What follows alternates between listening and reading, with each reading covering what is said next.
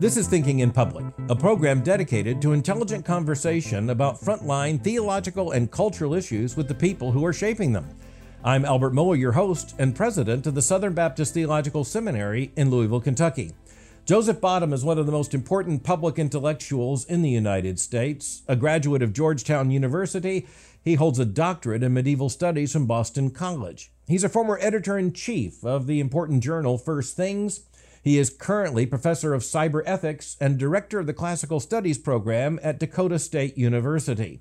Back in 2015, he released a book entitled The Anxious Age, and I enjoyed a thinking in public conversation with him about that topic, and that book then also expanded to an important essay he wrote about the religious shape of political ideas about the same time. As I say in this program, those works turned out to be nearly prophetic. But our conversation today is going to pick up on many of those same issues, but move to the year 2020 we really do have an opportunity to update that conversation in a way I think you'll find, as I did, quite fascinating. Joseph Bottum is also the author of a new and important book entitled The Death of the Novel.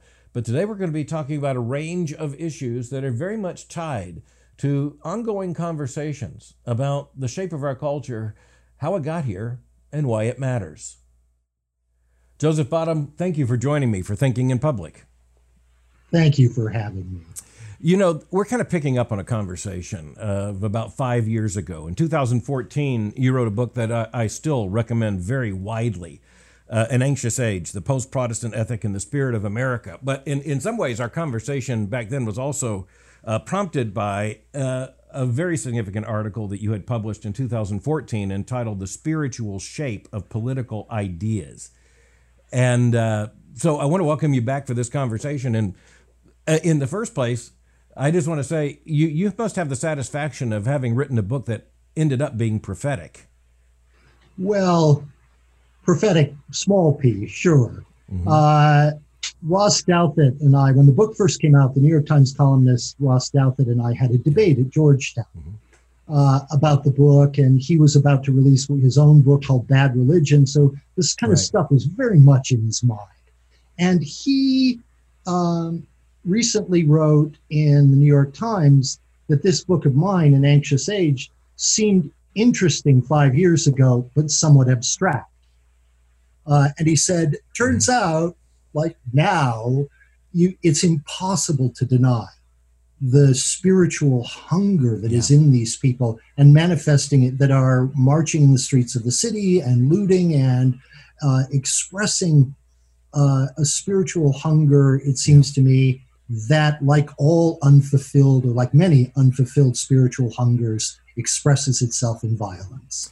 And uh, is doing so right before our eyes. Uh, if uh, I may show hubris here, uh, I, am going to set down one of my theological axioms I teach in class uh, as a theologian and write about and talk about, and that is that uh, I'll call it Mohler's steady state theory of religion, which is that there that religious fervor doesn't ebb and flow; it's just differently directed at any given time. And, and, as a theologian, I'm going to say that's because I believe of the imago Dei, and uh, God made us in His image.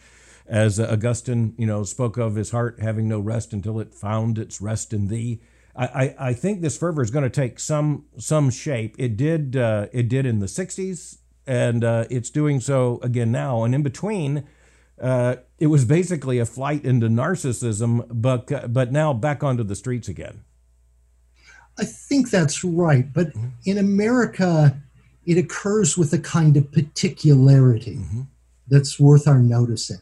The general proposition that human beings are always thus is absolutely right. Mm-hmm.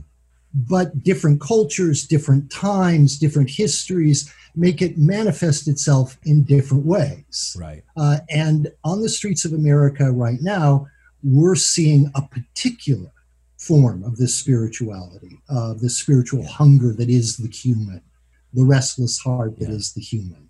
And what that particularity is, I claimed five years ago, um, is shaped for these people, though they know it not, yeah. as or by the death of the mainline Protestant churches. Yes. That it is a particularly Protestant uh, form uh, that, of course, is not Protestant at all. Uh, it's from the mainline churches, the demons in America that they used to corral and redirect toward um, self improvement, toward sanctification, toward civic activity, uh, a lot of other things. When the churches failed, when those mainline churches that were, I claim, and uh, I've always claimed, the very definition of America, uh, when they failed, they let loose those demons, and yeah. the demons burst out onto the street and where and began to go to the places where they could survive, notably politics. Yeah. As I've said over and over again, if you think your ordinary political opponents are not merely mistaken but actually evil, you have ceased to do politics and begun to do something resembling religion. Yeah, certainly, certainly something uh, resembling theology uh, in the categories of good and evil. Uh, you know, as, as we're thinking about this, by the way, you, you, talk about particularly American. I was telling some students the other day, uh, the, the way I look at it is this as a student of literature and theology and trying to understand the world, it takes about a century to find out what Russians think.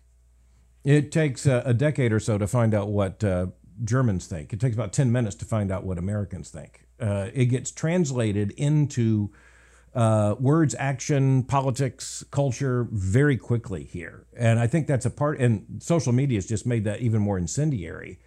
And so a lot of the things that have been kind of bubbling under the surface and uh, maybe a repressed religious urge, it's uh, it's no longer repressed. And you make a and the fact that they don't know that it's religious, yeah, is an irony.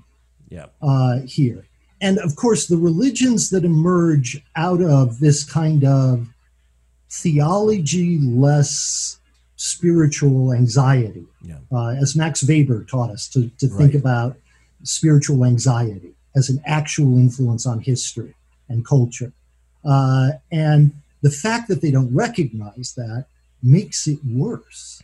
Mm-hmm. It allows it to achieve some kinds of expressions without any sense of a limiting argument. G.K. Chesterton once, one of his famous lines in Orthodoxy is, um, the world is full of uh, Christian impulses gone mad. Right. What we've got here are Christian ideas gone mad. They have broken free from the, the first of all, from the framework that made them make sense, but secondly, from any limiting principle. Yeah. There is nothing here that can stop it. Uh, I recently pointed out that insanity is not always illogical. Sure. Sometimes it's perfectly logical. Absolutely. It's a thought carried out to the its furthest consequences without ever letting any other thoughts intrude. Yeah. I mean, Dostoevsky, theology, if no one else Theology is the clear. sophisticated view, or, or so theology is a sophisticated intellectual activity of limitation. Yeah. It limits these, these dangerous thoughts by saying we can push the idea of original sin as far as we want as long as there's Christ's salvation right to limit. Well, you know, this is uh, this is what Douglas Murray in, in Britain has pointed out that uh, that in many ways where we are right now is that uh, all the uh, all the consciousness of sin uh, is acute in Western society, but without any hope of salvation, and uh, without it's a like you say it's a, or as you quoted Chesterton, uh, it, it's as if uh, all the impulse for the need for salvation is there, but the the meta narrative and and confidence of Christianity is uh, is now gone. Uh, in in your book, An Anxious Age, but even more more uh, explicitly in your article, The uh, Spiritual Shape of Political Ideas, you really help to document that it's not just a generalized religious impulse or say theology is a mood. It's it's particular theological doctrines that have now been uh, evacuated of Christian content, but filled with a new kind of fervor. So, I mean, there's an enormous, and, and you made this point in an anxious age. Uh, this is uh, this is an age in our in our culture aching for redemption, uh, just uh, demanding to be redeemed, and and ready to uh, make whatever public signal needs to be sent of redemption. Oh, you and I have, have talked theology over the years at old meetings that uh, we used to, that Richard John Neuhaus used to get together and, you know, some of our conversations. Um, and those are, of course, the important things. Yeah. but what what I was doing in an anxious age, what I was doing in the spiritual shape of political ideas, to some degree, even what I'm doing in my most recent book, which is called The Decline of the Novel, is not theology. It's sociology. I don't choose to make a decision in public in that yeah. those writings about yeah.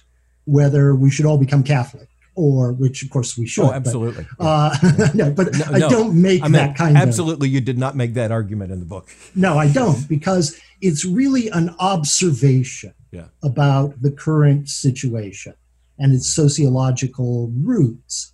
And in the book, and really ever since, I've held what I call the Erie Canal thesis of American history, mm-hmm.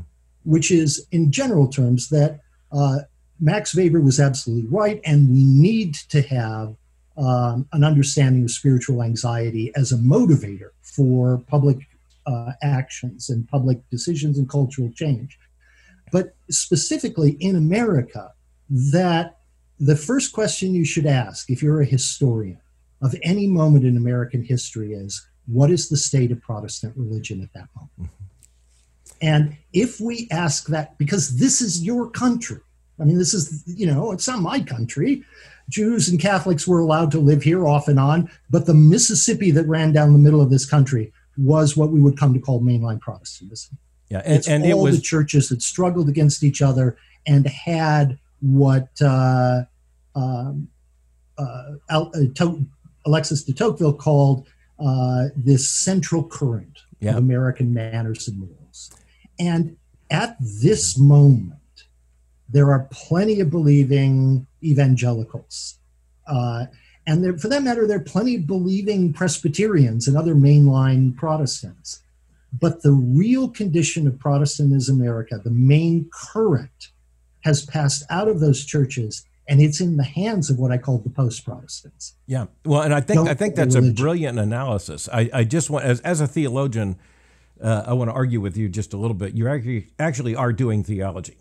now, I, I, know what you mean when you say you're not, but uh, but I, I want to say I, I think in an anxious age you actually do a brilliant theological analysis of a figure like Walter Rauschenbusch and uh, the uh, the transformation of American Protestantism uh, in the social gospel with Protestant liberalism basically uh, transforming Protestantism into something. And you you even cite Gresham Machen, uh, you know not just a new version of Protestantism, but a different religion altogether. But but that's what won institutionally, and and uh, throughout your writings, you've been really clear that this Protestant Mississippi that so shaped the culture uh, is is no longer Protestant. Uh, now, as you say, let's be fair. There are there are still fervent believers uh, in the Episcopal Church USA but but they're so marginal uh, in the uh, institution's life that it has almost nothing to do with it. I mean, just just in the last few days, the Catholic, excuse me, the Episcopal Bishop of Chicago, uh, you know, was in the New York Times celebrating new non-theological rituals for corporate consultants. I mean, that that that's what we're down to uh, in the Episcopalians and as a denomination.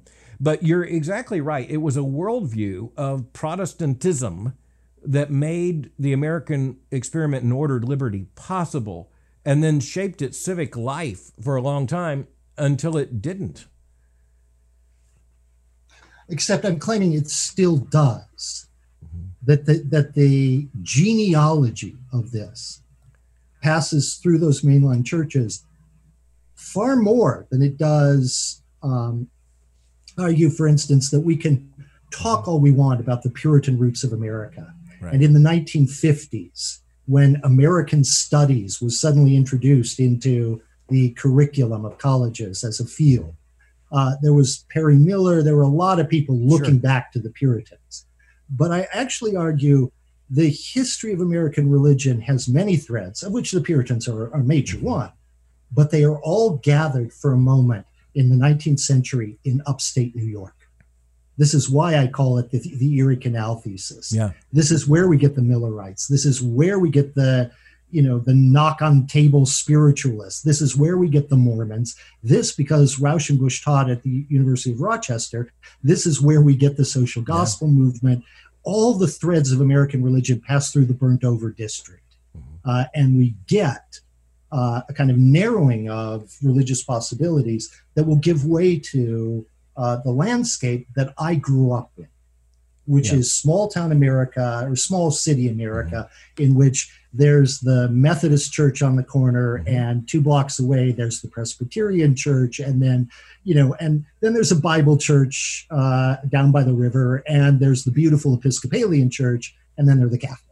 And that's basically the shape of America that as I understood it.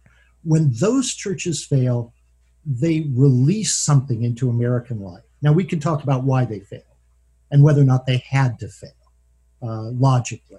And I think those are very interesting questions, uh, both historically and theologically. But the fact is, they did fail. And right now, when you see, as we saw in Seattle, a very carefully videotaped scene of white protesters washing the bare feet of black protesters yeah. uh, as a statement of their own guilt. The religious fervor here and the religious roots, the vocabulary of those actions is so obviously derived from roots they know not. I, and I agree with that wholeheartedly. And I think your analysis is brilliant. And, and, and as a matter of fact, in, uh, in my writings and speaking, I speak about the very same impulse. But I, I think what strikes me is a discontinuity. That that uh, the metaphor I would use for it is of uh, Xi Jinping's uh, China as compared to Karl Marx or Marx and Engels' communism. It's not wrong to call the Communist Party in China communist, but it's not right either. Uh, mm. And I think when you say Protestant, as a confessional Protestant, I have to say that's not wrong, but it's not right either because it it is. Uh, it's not just that it's uh, it's the rituals and the impulse. Uh, it, it's it's that we've got an absolute denial. And that's one of the, the, categorical distinctions between Black Lives Matter and the Civil Rights Movement. The Civil Rights Movement was explicitly biblical in its themes. It you know it was it was preaching the prophets. It was claiming Christian identity and uh, with clergy as the most uh, credible uh, uh and charismatic leaders. But n- now it's uh, it's a repudiation of that, as critical race theory was a repudiation of the civil rights movement. Yeah, that's that's clearly right. Um, if this is Protestantism, which of course I don't believe, right. that what's taking place in Kenosha, Wisconsin, is um, the madness of Methodists. I just I don't believe it. Right. Uh, but it is genealogically related and in ways that I think you would agree with. Yes. Uh, and also, it's formally related. We've talked about this before with my idea of, of formal shapes of ideas right. in the spiritual shape of political ideas, for instance. But it's formally related to uh, some of the old mainline stuff. If we can't call it Protestantism, which we clearly should not. Um, what we can, when I say it's post Protestantism, what I mean is it's gestural Protestantism. Okay. In the way that, that we speak of gestural forms of painting schools, right. where you have some of the shape of it, but you don't have the content. Except, and so there, I'm wholly with you. I understand yeah. exactly what you mean with the China analogy. It's perfect. But I do want to say there's maybe something more here, uh, which is there's some content that passes over. It takes new shapes, but the content is still there. Uh, or maybe the shapes pass over and get new content. Think of it this way the worst of all possible worlds to live in that has any kind of mm-hmm. consistency about it would be St. Augustine's view of the world without Christ. Absolutely. Then you live in a world of despair, you live in a world of guilt. This is King Lear. This mm-hmm. Shakespeare is deliberately sets that play in prehistoric England, and you have a world of Augustine's view of the universe, except without the second half of it. And it's a grim world and it's a dark world, and Cordelia dies anyway, and all of Lear's suffering has been for nothing. Yeah. And this is that that world of darkness. It's the world in which maybe there's justice. Sometimes there's justice, but never is there mercy. Yeah, and it's uh, it, it's actually impossible to find these uh, Christian doctrines and virtues uh, untransformed in this. Uh, you know, uh, original sin becomes white privilege, and uh, the ritual confession becomes, as uh, as we just saw at a, a, law school faculty in the last few days. You know, uh, just uh, saying I, I I'm a racist, and, and, continual confession, and and then all this is then without redemption. So, in other words, just even about the time we're having this conversation uh, in D.C., the city released a formal report, you know, if, effectively calling for the federal government to remove the Washington Monument and and the Jefferson Memorial. Uh, and you look at that and you go, well, you know, let, let's say ludicrously for a moment, you could move the Washington Monument. Let's just let's just suspend our rationality well, for a to, moment. To Stone Mountain, which is clearly where it belongs. Right, or, or pick up both of them and put them in the the the the deserts, uh, you know, in, in the West. Uh, but but let's assume we could do that for a moment. It would bring no satisfaction to those who are demanding it. In other words, it, it, it's catharsis. Christianity, and I say this to you as a Catholic and, and as a Protestant, Christianity offers no catharsis. It offers atonement. It's a very different thing, and and points to the kingdom of Christ eschatologically. Um, one one of the the problems with catharsis is it just doesn't actually work or it works so briefly yeah. that it merely awakens the hunger for further catharsis. Yeah. Um, but you know there is a perfect consistency to demanding that we tear down the jefferson memorial and we move the washington monument. And david farragut has to go. You know i mean this is the, the right. list of and flannery o'connor. I'm sorry i couldn't hear that. And flannery o'connor. And flannery o'connor. I was right. the one who broke that story about Loyola Marymount, getting rid of Flannery oh. O'Connor's name off of a dorm. Uh, because uh, we have so many monuments to Catholic novelists in America. I mean, you know, we can afford to lose a few of them, right? I, I, I, I trip over them daily. Yeah, yes. you know, w- women Catholic novelists really dominate the landscape. It's yes. so absurd. It's so ridiculous, except it's not absurd. It's logical. It is following out this thought all the way to the end, as if this thought has no limitation, as if yeah. this thought had nothing that it had to conform itself to in reality. And the thing we know is the, when we do theology, the thing we know when we do philosophy, uh, the thing we know when we do adulthood yeah. is that there are competing claims, that there are compromises that have to be made, that no idea gets a free run all the way to the end of the human. Yeah. Well, Jody, you're talking controversy there because you just mentioned adulthood, and these days it's uh, it's so rare and confused that it's been made into a verb.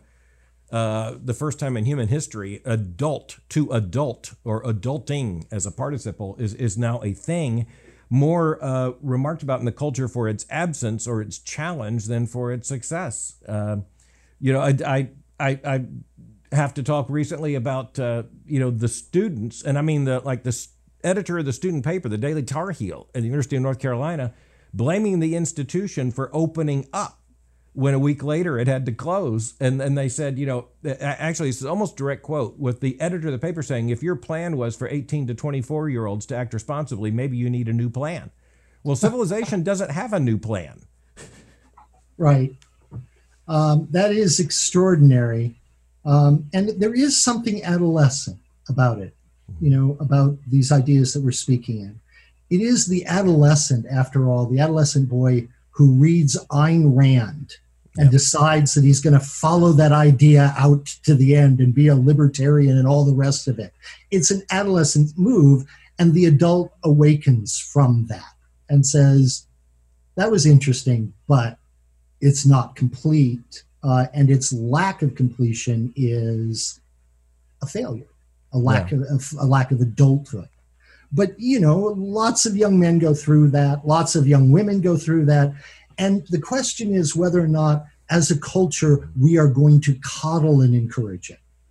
Well, and, and a uh, lot of the grievance yeah. studies departments and universities have decided that their purpose is to coddle it.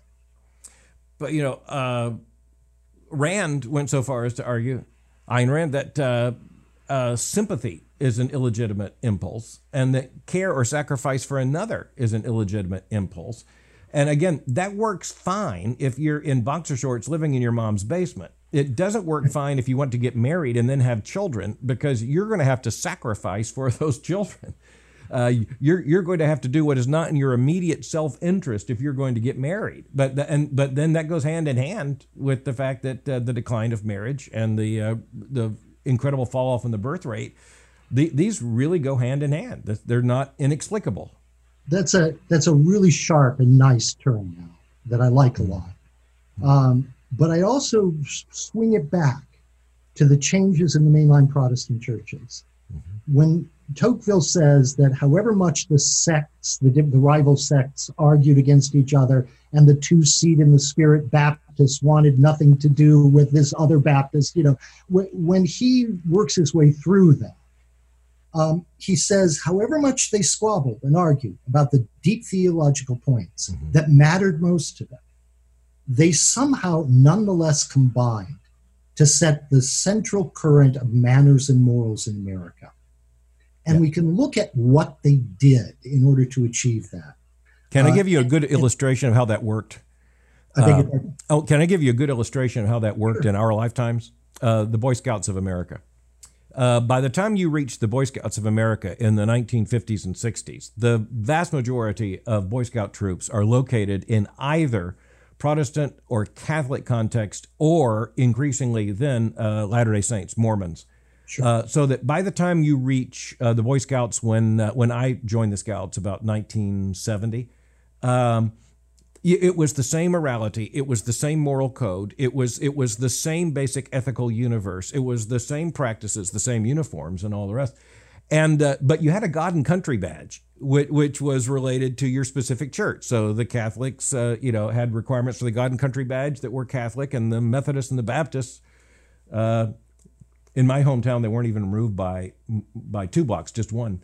Uh, they uh, they, they had their own, but but in the main, a Boy Scout was a Boy Scout, and I, I to me that is one very clear statement of this Protestant consensus. Uh, that uh, and and you could say you know using Will Herberg, uh, you know Protestant Catholic Jew. Uh, the, you, there was this religious mainstream, and the Protestants dominated. There's no doubt, and set and set the rules. I, I accept your charge that we built this world in that sense, uh, but not not all the responsibility for what happened thereafter. I let's that's a wonderful example. Another along some of that same line that I was actually more reminded of than Christian professions of faith mm-hmm. uh, by those law school faculty who had to introduce themselves as racists. Right. Uh, yeah, there, there was an element of the profession of faith there. Uh, but there was also, the I was more reminded of yeah. an Alcoholics Anonymous meeting. Yeah in which you have to stand up and say, I'm an alcoholic. Right. And of course, that was a in exactly the way that uh, the Boy Scouts were a non-denominational Protestant American institution. Alcoholics Anonymous began as exactly that. Yeah, and you may have noticed a flurry of articles just in the last several weeks about the demand for non-theistic, uh, non-religious forms of Alcoholics uh, Anonymous, because uh, that's just the you know the recitation of uh, dependence on a higher power is just too much, which I think gets to the post and post Protestant. When when the Oxford movement came about and uh, out of that uh, Alcoholics Anonymous, there was enough Protestant structure to the culture that higher power was actually a term that was used by people like Norman Vincent Peale, uh, who I'd say in many ways sure, post Protestant. Sure. Uh, Al, I think that's really well observed. Also, mm-hmm. think of it. Um, think how long this was building.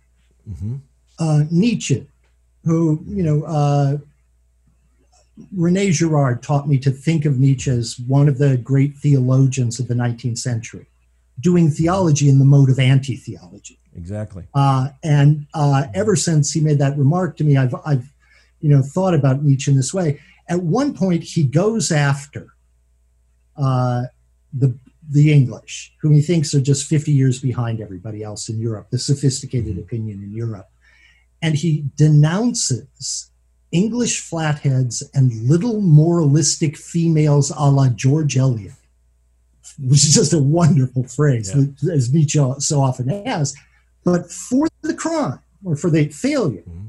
which was thinking they could preserve Christian ethics without Christian metaphysics. Right.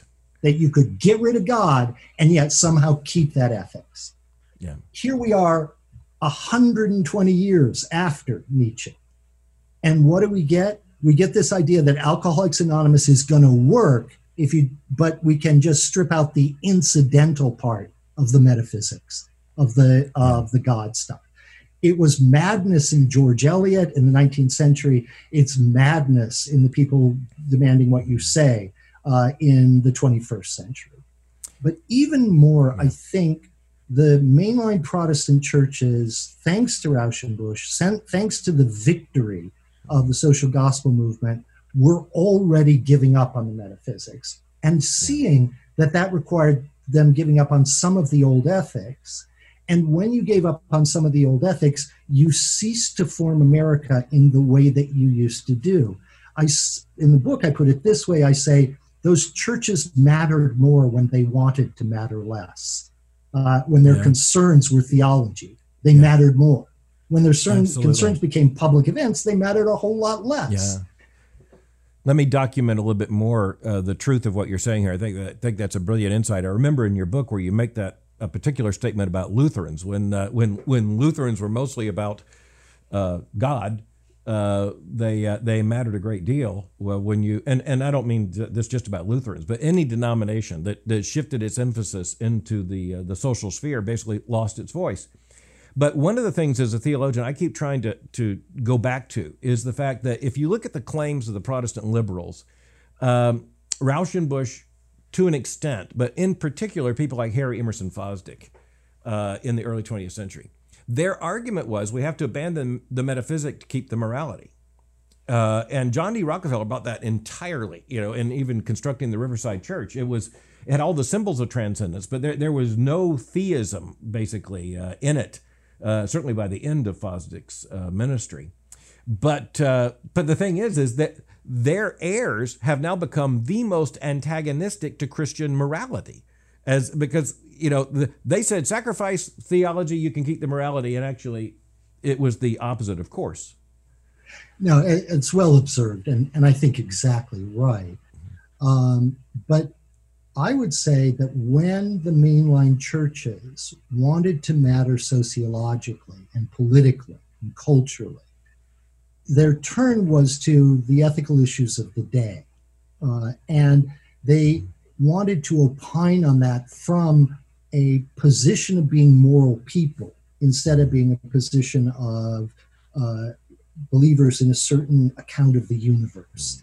And the, there are a bunch of consequences to that, but you can see what you just described. You know, you, you can't preserve the ethics. In fact, now it's the ethics that you have to reject. You can see that, it seems to me, when uh, the mainline Protestant churches uh, decided to embrace divorce. Yeah.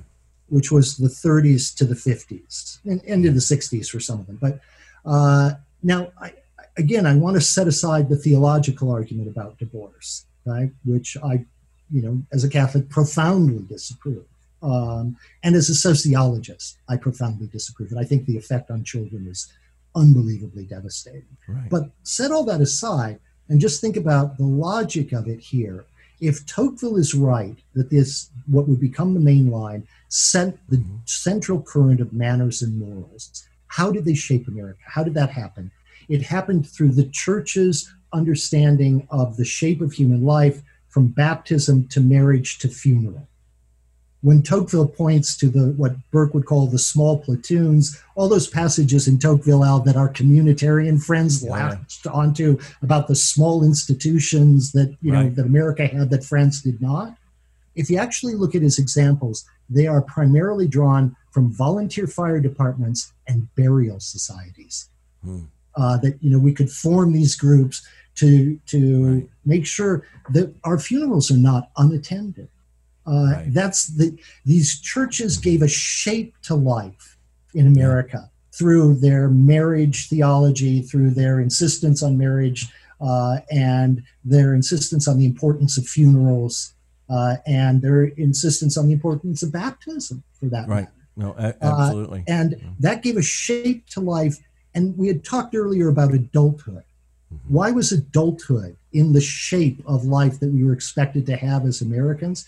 Because the churches, in their central current of moral and manners, gave that shape to us.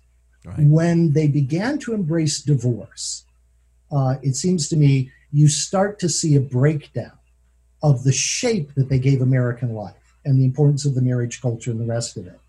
Now, it's a minor, small example, and the ethics is going to long outlast that the, the power of the mainline churches and the ethics. But it is a sign that already very early on, they were willing to trade their uh, mess of pottage Yeah. for a pot of message. Yeah, Uh, they Oh, were I willing like to that. give it up.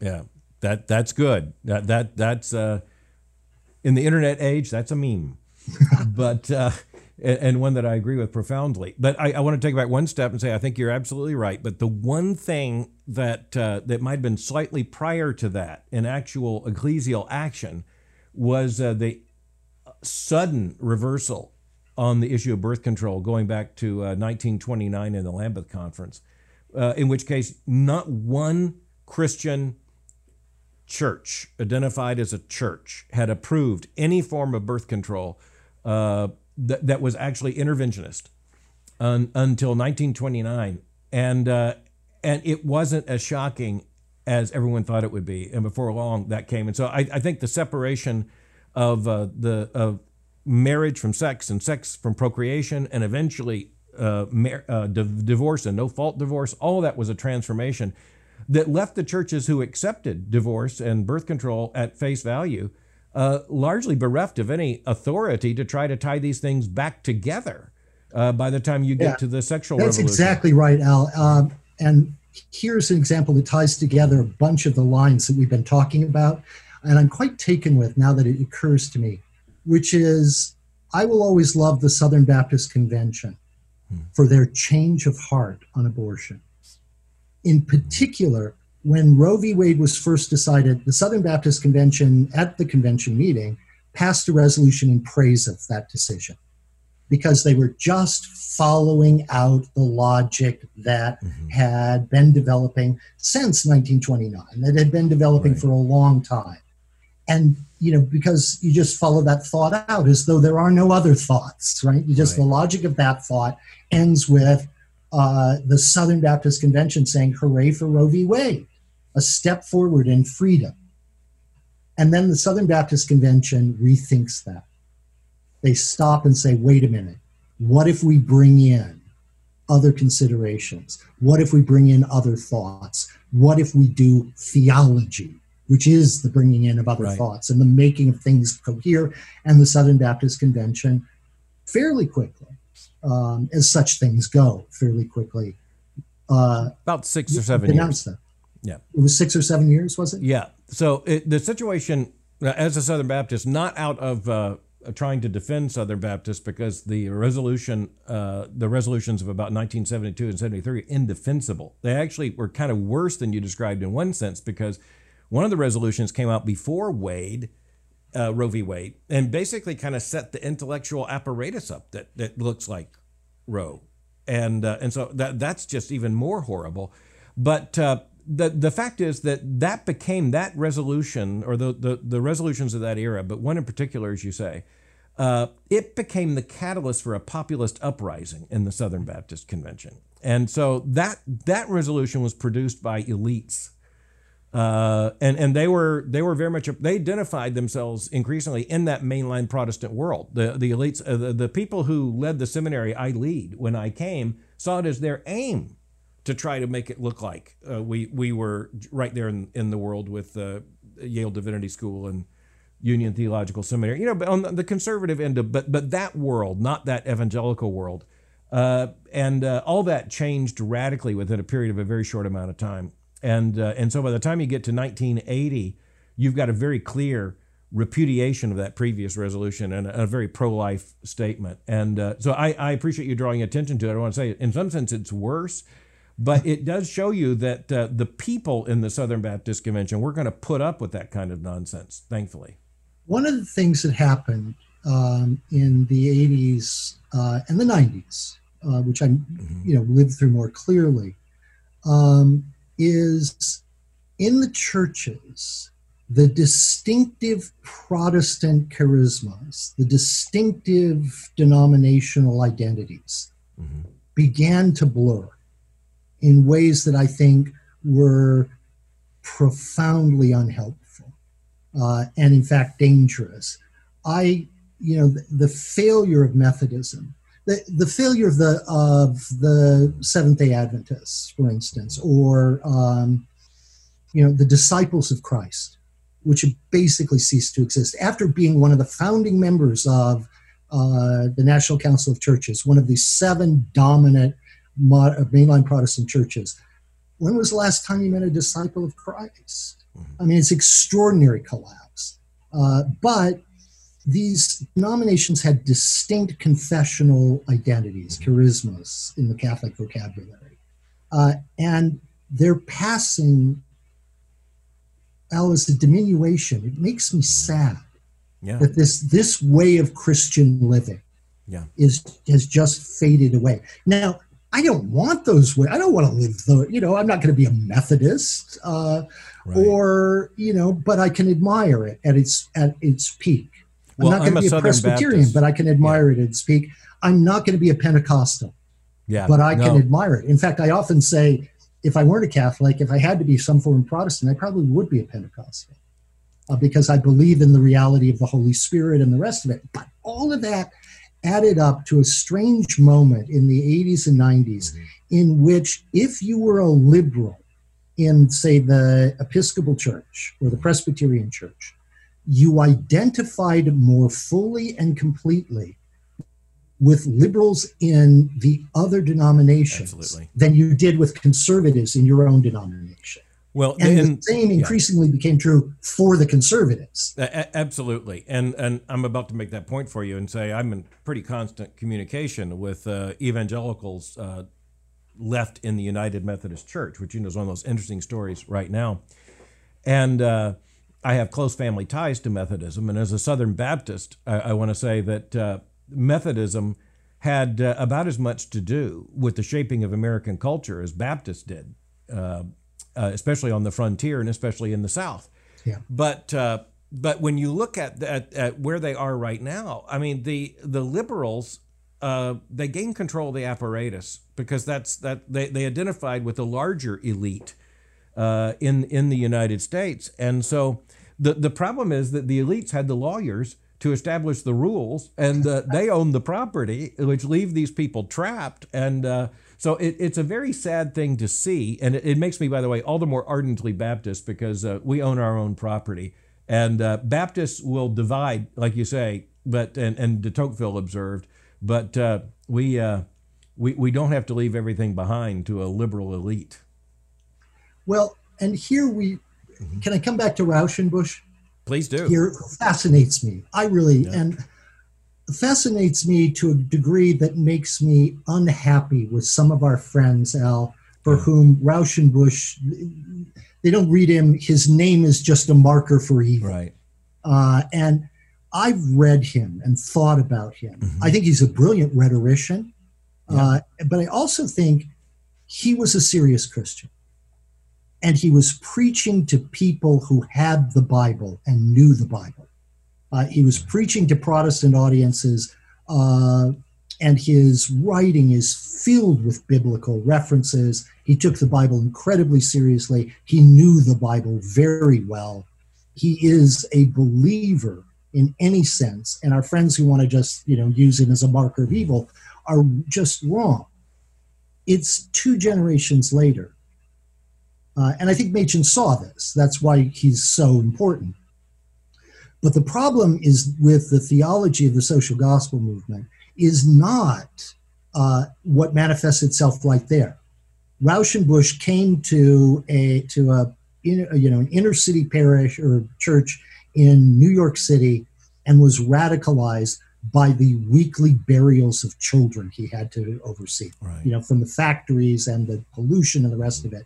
And he just became filled with a righteous anger, which Al, I think, was genuinely righteous. No, I, I, get yeah. that, and and yet, I mean, Rauschenbusch, I do see as the the fountain of uh, theological poison in many ways. That uh, that miss, I mean, it transformed the gospel. But the point is, had Rauschenbusch maintained an orthodox Christology, an understanding of of uh, of the gospel, and applied it to the horrifying injustices he was seeing before his eyes every day, I think he would now be a heroic figure rather than a tragic figure. But he, as you say, he could operate in a world in which he assumed that people had basic biblical impulses, but his own children and grandchildren, uh, they, they, they transcended all right. of that. And the, this is why that theological move that he makes is so pernicious um, even though he's because within two generations, within one generation, you get kind of a generic Christianism out right. of this. Within two generations, you get rejection of Christianity out right. of this. Uh, and, and, he's and he's just, brilliant in his yeah. way, mm-hmm. but he sets up what's going to happen, and he does it out. He's not always careful. I mean, I think he is right. very smart, but smart is a second tier thinker, and he's not Nietzsche. He's not you know John Henry Newman. He's not one of these great figures of intellectual life, but he's but he's a good, solid second tier thinker. And sometimes he's not careful. So he'll say one, for instance, there's one passage which he regretted, in which he said, um, the idea that Christ died to alleviate the sins of a coal miner in Tennessee who gets drunk and beats his wife is ridiculous. Um, what Christ dies for is to expose the social sins that, uh, and he regretted that, right? That was an overstatement, but it's it's an overstatement in a line with what he would say. And in the book and elsewhere, I say what happened with the social gospel movement is a very it starts with a very clear appreciation of a revelation, an ethical revolution in the revelation that the Christ event brings us and the Christ preaching brings us, but also the Christ event. I mean, they, they did think that his yeah. death and resurrection are actually happened and are important. And by our understanding that and understanding how Christ has broken over, open for us to see the social sins, we can climb up the ladder to the higher ledge of morality. And the metaphor I use, which I got from Wittgenstein, the metaphor I use is the trouble with ladders is once you've reached the higher ledge, you don't need the ladder anymore.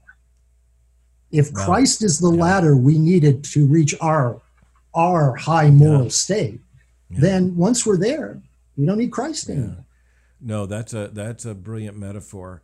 Uh, what I was going to say just a few moments ago is that uh, with Rauschenbusch, uh, I I like to compare him to uh, a figure in they're not exactly contemporaneous, but they overlapped a good deal uh, uh, in, their influence. It'd be Charles Spurgeon in London, because Spurgeon held to a, a, very clear orthodox theological commitment, very clear.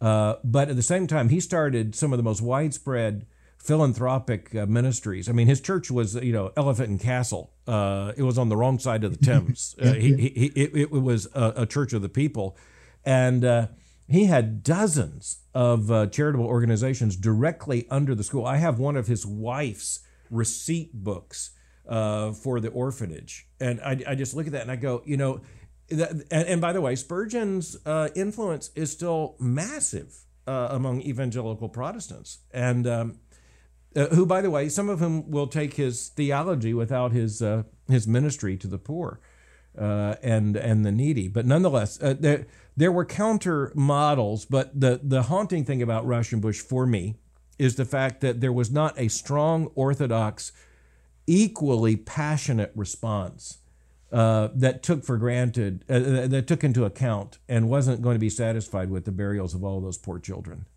The elites chose Rauschenbusch. They chose the social gospel line.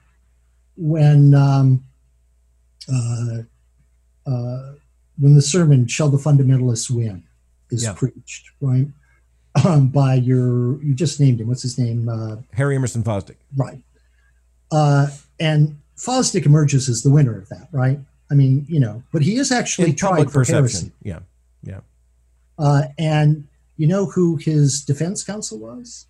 John Foster Dulles. John Foster Dulles, who is as establishment a blue blooded figure as you were ever going to meet. Absolutely. Uh, and and Rockefeller Jr. builds him Riverside Church. And so the main or the, the elites of America, the, the old Protestant blue bloods, of which the Dulleses were one of the last families around, and the new wealth of the robber barons right. taking their place in the second generation among those elites.